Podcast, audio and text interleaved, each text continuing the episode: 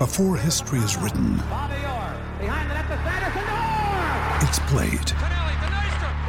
Before it's frozen in time, it's fought one shift at a time. Before it's etched in silver, it's carved in ice. What happens next will last forever. The Stanley Cup Final on ABC and ESPN Plus begins Saturday. Welcome to the Field Gulls Podcast. I'm Brandan Schulze. Today on the show is my chat with Anthony Nachreiner of the Nach on Sports. We'll go back to the 38 25 victory over the Falcons and quickly recap that game before getting into a preview of Sunday's game against the New England Patriots. And then Anthony and I will run down our picks for the entire slate of week number two. Before we get there, though, a quick look at the Seahawks and New England Patriots injury report after Thursday. Jamal Adams showed up on the injury report on Thursday. He was a full participant in practice. However, he was listed with an elbow injury. Duane Brown was limited in practice after not participating on Wednesday. He was listed as having veteran rest and limited participation because of his knee.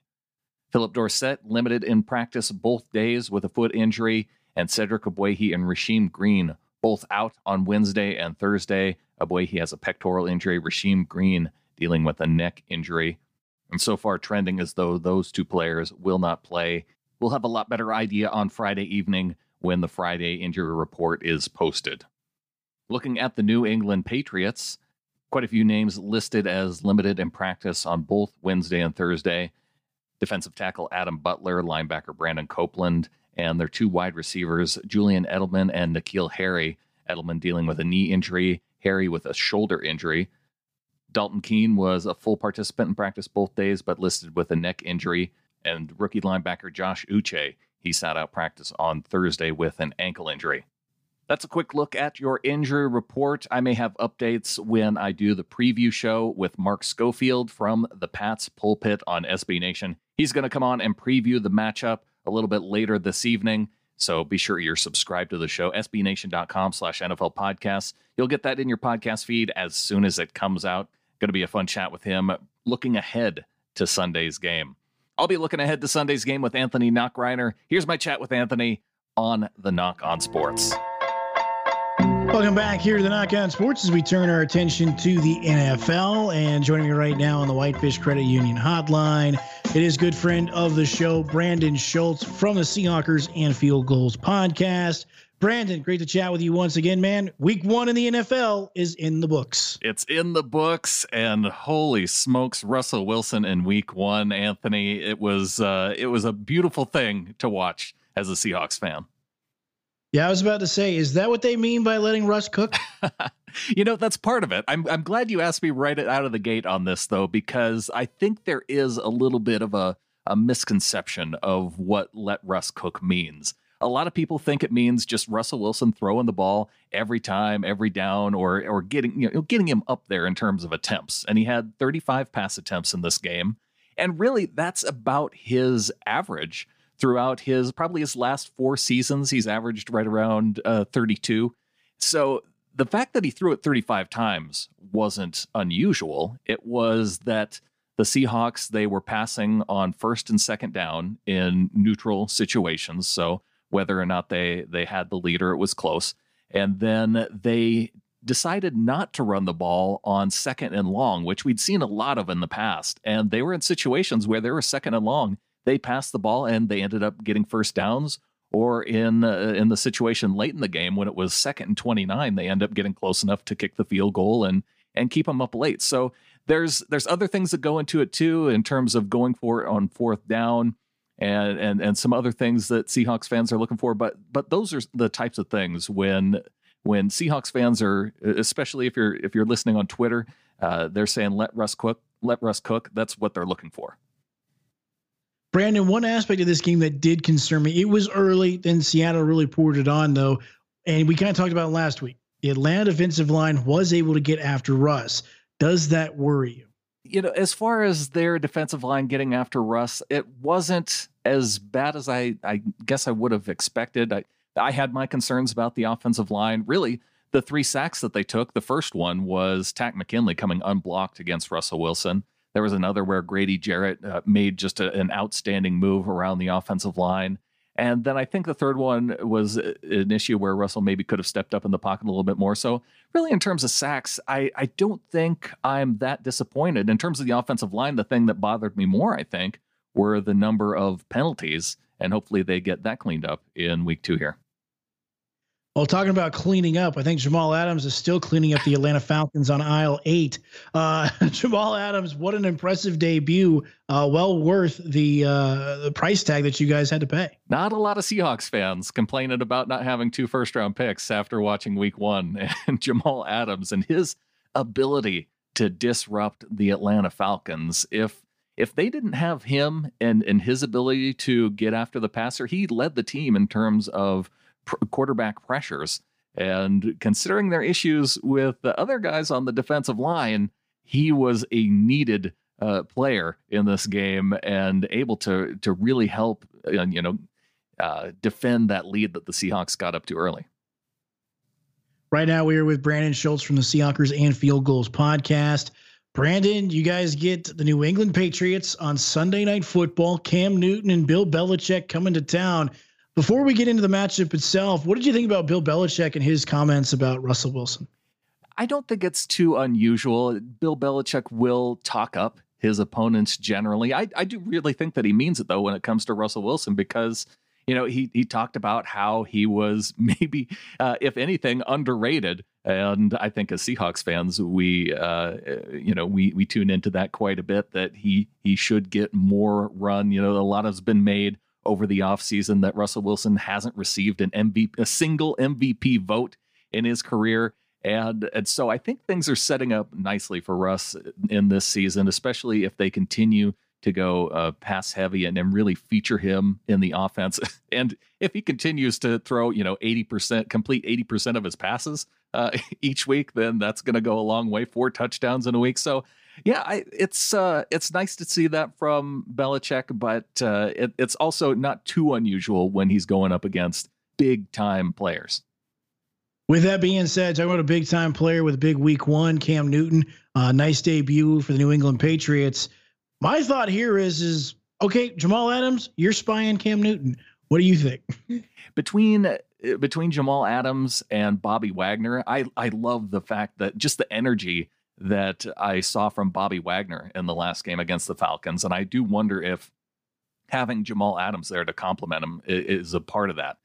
And so between those two, I think that is going to be what helps to stop Cam Newton in this game because I don't, I'm just worried about that defensive line, Anthony. And they did bring in uh, Demarcus Christmas back, who they cut from the preseason. He was a sixth round pick from a, a couple years back. I still think they need a, a veteran up the middle, and this is going to be a test of that that really the front seven for the Seahawks. If last week was a test of the back seven with Matt Ryan and the Falcons, it's now shifted to the front seven because you know they're going to continue to run um, uh, with Cam Newton. And if they find a weakness in that Seahawks defensive line early, they're going to go that way often. Well, here's my question though, Brennan, because I, there's just nobody else that scares me here. Sony Michel, eh. Any of the other backs that they have, eh. I mean, there, there's it's Cam Newton or bust, I think, for the Patriots. And when you watched him in the second half, they almost ran it entirely in the first half, and then they started to mix in the pass a little bit in the second half, and it was either a throw to Edelman, a throw to N'Keal Harry every once in a while, or a check down to whatever running back was on the field and and yeah, so Cam Newton in the passing game, I don't know if, if you can stop Edelman, then you've essentially stopped the Patriots passing offense. And he didn't go deep down the field. He he had one pass of about 20 yards down the field. Everything else was 15 yards or shallower in that game against Miami. And I wonder if that's going to continue against Seattle. It's it's kind of what we've seen from the Patriots offense historically and Cam's really not much of a deep ball thrower. So um, I if that's going to continue, if, if that's what they're going to continue to do, is keep that you know kind of dink and dunk offense in place. If Seattle can shut down the run, then I really like their chances against the Patriots. Brandan Schulze joining us here from the Seahawkers and Field Gulls podcast. Brandan, it's tough. I've, I've, been trying to keep it track with everybody who's allowing fans. I think it was Jacksonville, the only team that allowed in uh, fans. I think Denver's going to allow them next week here. Uh, but at the same time, I, don't believe Seattle is going to allow any fans. Um, so are you concerned about that at all? Because we know, we, we, I, and I've been there, and it was a fantastic. Once again, thank you for bringing me along last year. Um, that was the last live game I went to, Anthony. exactly, and and so and I know how that atmosphere is, and we know how much that team feeds off of it. Are you worried about that at all? I'm actually not too worried about it. Over the last couple seasons, the, the in terms of home field advantage, if you go back to the Holmgren years, it was seven and one, eight and zero, oh, almost every year when the Seahawks were playing at home. And for whatever reason, that is has kind of shifted away these last couple years, going either five and three or four and four at home. They've just about had a, a better or similar record when going on the road. So I, I don't think it's really going to make as much of a difference as people might think it is. Just knowing, mm-hmm. you know, ha- with the crowd having the reputation that it does in Seattle, I don't think it's going to matter as much for the players. Brandan, my final question for you is we were talking about the Seattle Seahawks and New England Patriots. They'll play Sunday Night Football in Seattle. Who has the breakout game? We saw DK Metcalf with a big touchdown catch late in the first half um, last week. Uh, who has that big game? We know Russell Wilson likely going to have one in some form or fashion, but uh, who do you feel like is going to be the, the, the benefactor of that? watch the tight ends in this game, Anthony, against the New England Patriots, because with Stephon Gilmore on the opposite side of the ball, they're they're going to have the ability to probably throw uh, either to DK or Tyler, you know, depending on where the matchups are there. But I I do think that that secondary is the strength of the Patriots defense, and so I would look for Seattle to to maybe look toward Greg Olsen, who they signed in the offseason, and tight end Will Dissly, who came back and we saw him in there in multiple snaps. We saw him in there on special teams. And so I don't know if he's going to really be limited in any way. And I like the Seahawks with the, the two tight end sets and maybe their ability to attack this Patriots defense with their tight ends. So that that would be the area where I would watch those players to break out. Brandan Schulze from the Seahawkers and Field Gulls podcast. We make our NFL picks for week number two next year on the Nach On Sports.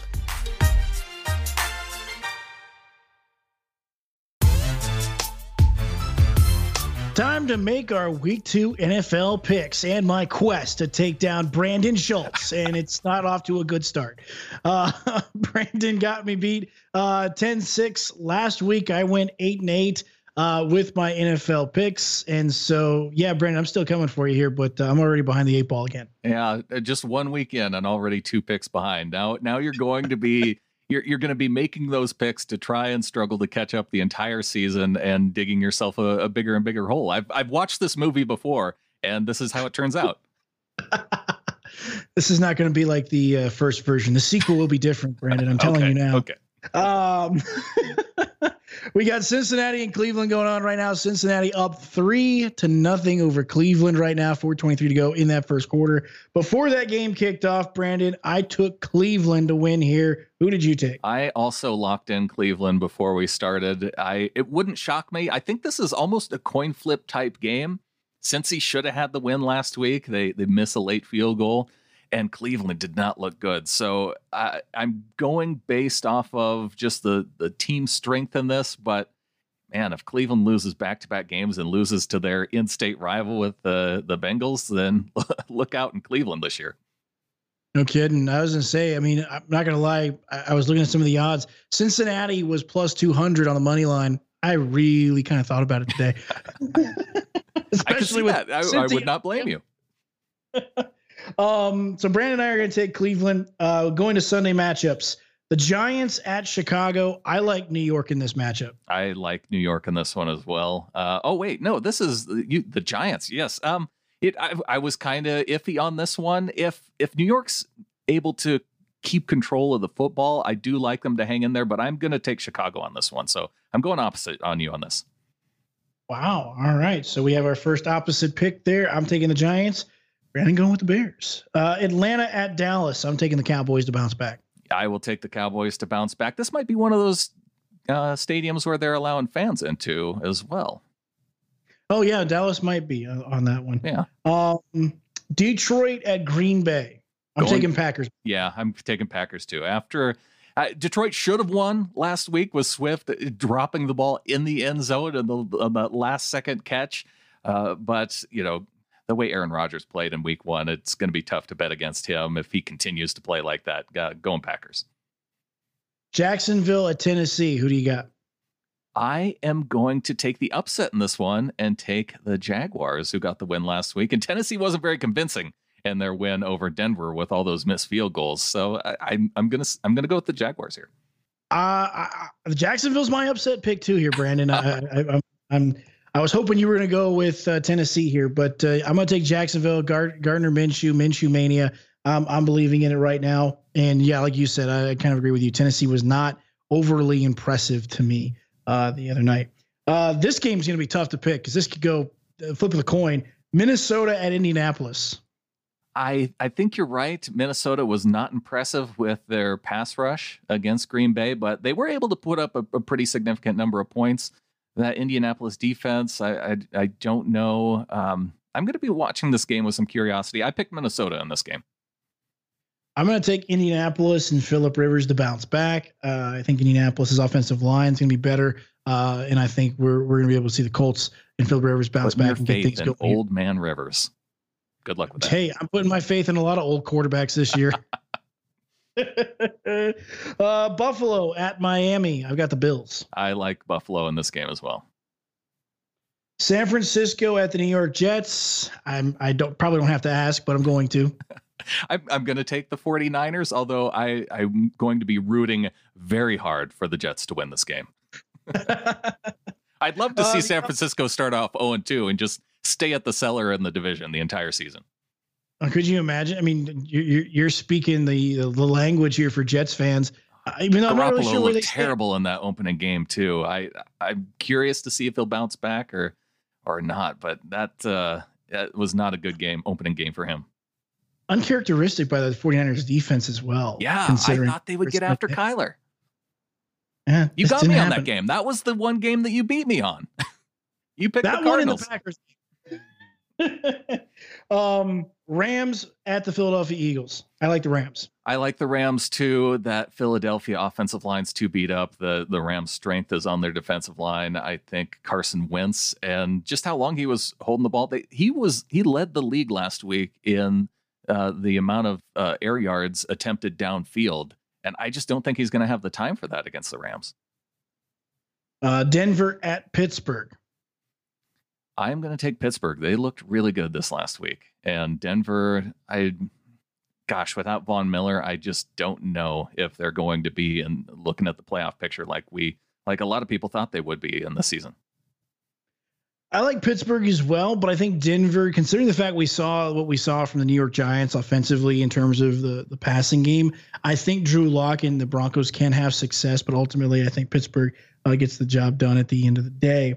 Uh, Carolina at Tampa Bay, easy one for me. Tom Brady and the Buccaneers, they get back on track. I'll go with you on Tampa Bay this week. Uh, I don't think Carolina's. I, am I'm, I'm probably going to be picking against Carolina quite a bit this year. I, I will say this: I really thought you know the Raiders really kind of scared me because I thought the Raiders would win by more against Carolina this past week. Oh uh, yeah, I I guess I wasn't too surprised that it was a little bit back and forth. Uh, that game was kind of I. I like Teddy Bridgewater. I just don't really like him against the the Bucs defense. The Washington football team at the Arizona Cardinals here.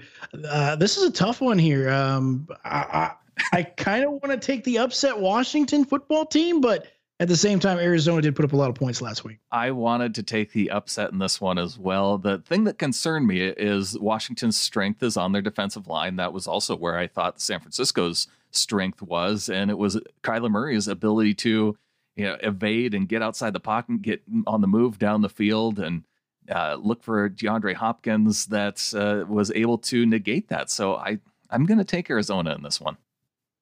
Agreed. I got Arizona here too. Kansas City at the LA Chargers. I got the Chiefs. I, I think many of us have the Chiefs in this game. Baltimore at Houston. Again, another one. I'm taking the Ravens. Ooh, okay. Yeah, I, I think I'm going to take Baltimore in this too. Houston, man, a tough couple draws to start off with KC and then Baltimore in back to back weeks. I, I do like uh, Houston as far as a potential playoff team out of that division, but I think they're just going to start off 0 2 and, and be one of those teams that people might be counting out early in the season. I'll go with the Ravens too. Shocker here, I'm sure. Uh, New England at Seattle. I'm going to take Seattle, I think. okay. Uh, Monday Night Football, New Orleans at Las Vegas. Oh, you are you you're are you going against me or are you going with me on the Seattle New England game? going with I'm going okay. with Seattle. I, I, need listen. What has to happen? What happened this week with the Bucs getting all the negative attention and and New England looking like oh we we're we're better off without Tom Brady. That's that, that's just going to reverse. Uh, and I want that to happen. Okay.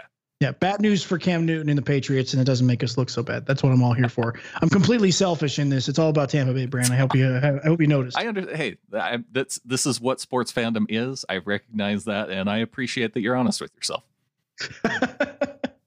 um, so I'll take Seattle. I'm going to take Vegas in the upset over the Saints. Ooh, uh, okay. I will take you offering me a pick, uh, correct pick over you in this, and take the New Orleans Saints. I really hope this, this is this is why I'm two picks up on you, Anthony. i am looking forward to being another two up on you next week. Hey, hey, Michael Thomas is out because you know the pettiness of the Saints. Oh, that's a good point. Thomas for a couple weeks, you know. Yeah, that that is they are down their star receiver. That's going to be interesting to see how they uh, their offense works without Thomas back there. But I I just don't like Vegas enough oh. to to to get me excited uh, about them beating the the Saints in this game. Yeah, I was about to say this is just pure spite on this pick. Um, They're a division rival. Yeah, I, I, you know, I almost went that way too with you know, picking the Jets. So, uh, Brandan, you and I differ. New Orleans, Vegas. We also differ on. Let's see here: Minnesota in Indianapolis, New York Giants in Chicago. Uh, other than that, we pretty much teamed up, uh, pretty much across the board on the same games. So we'll see. You may get three picks up on me. I may get three on you. We'll we'll have to see. The best you can do is being one ahead of me come next week. So I, I guess that's not too bad on, on my side. Uh, exactly. Brandan Schulze here from the Seahawkers and Field Gulls podcast. Brandan, if they want to catch the latest episodes of the podcast, how can they do it? Yeah, check out. We have a new episode of the Seahawkers podcast up at seahawkerspodcast.com and subscribe to Field Gulls on SB Nation, sbnation.com slash NFL podcasts. Brandan, really appreciate the time. Really appreciate the insight as well. Have fun this weekend. Look forward to chatting with you next week. Oh, can't wait for Sunday night football, Anthony. Go Hawks.